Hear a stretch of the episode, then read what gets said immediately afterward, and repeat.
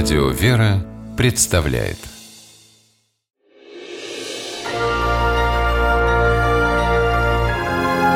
Герои моего времени Этот ураган, а потом и ливень, перешедший в настоящий потоп, жители Челябинской области запомнят надолго.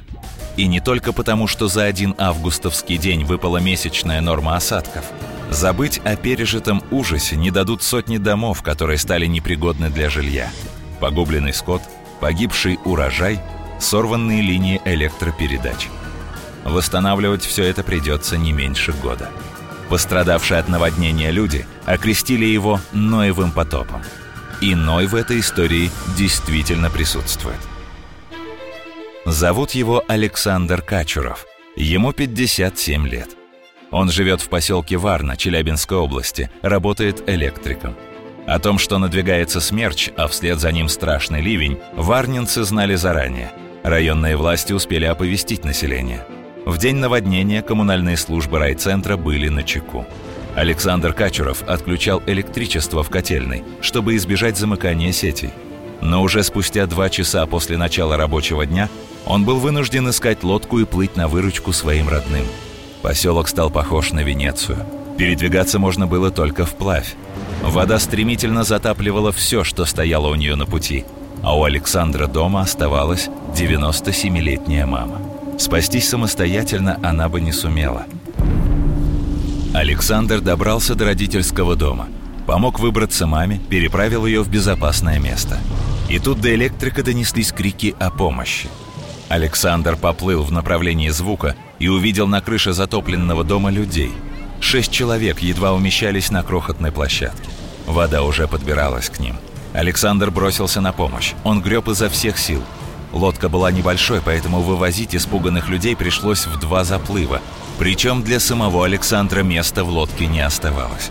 Он управлял ею, плывя за бортом. В итоге удалось спасти пожилую супружескую пару и молодую семью, в которой было двое детей – Заплывы были по-настоящему экстремальны. Сильное течение и бешеный ветер в любой момент могли потопить лодку. Александр все сделал один. Пострадавшие люди были так напуганы, что даже говорить не могли не то что действовать. Они не смогли даже самостоятельно выйти из лодки. Каждого Александр выносил на руках.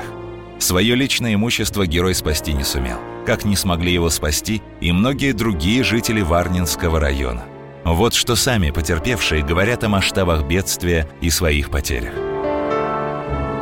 Минут пять проходит, уже глубина 2 метра, скотину я выкидываю. И мы с женой уже домой не можем попасть, потому что волна идет со стороны речки. И попадаем к соседям. Как говорят, нас закатывает волной, уже вот так вот, можно сказать, по шею. Волна поднимается, поднимается. Мы уже на чердак вот того дома. Потом уже выше, уже под потолок и уже на конек. Вот, и мы просидели там где-то 4 часа. Вода дошла до потолка, потому что окно как раз было выбито навстречу потоку воды. И все это грязь, все несло. Полметра ила, все смешано с камышом, с речной травой. Вот у нас был гараж, остался только фундамент. Вот баня была, сарай был. Вот здесь у нас веранда была. Вот это вот это только из построек. А то, что в доме вы сами видите, там ничего не осталось. Все, что было нажито годами, можно собрать в один чемодан. В отличие от большинства своих земляков, Александр Качуров не переживает о потере имущества.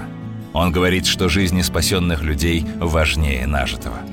В районной администрации действия Александра назвали подвигом и внесли его имя в почетный список героев, которые не растерялись при наводнении, проявили особое мужество и спасли жизни других людей – Правда, сам Александр к героям себя причислять не торопится.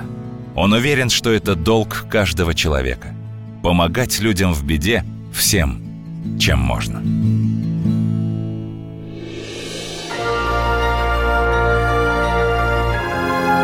Герои моего времени.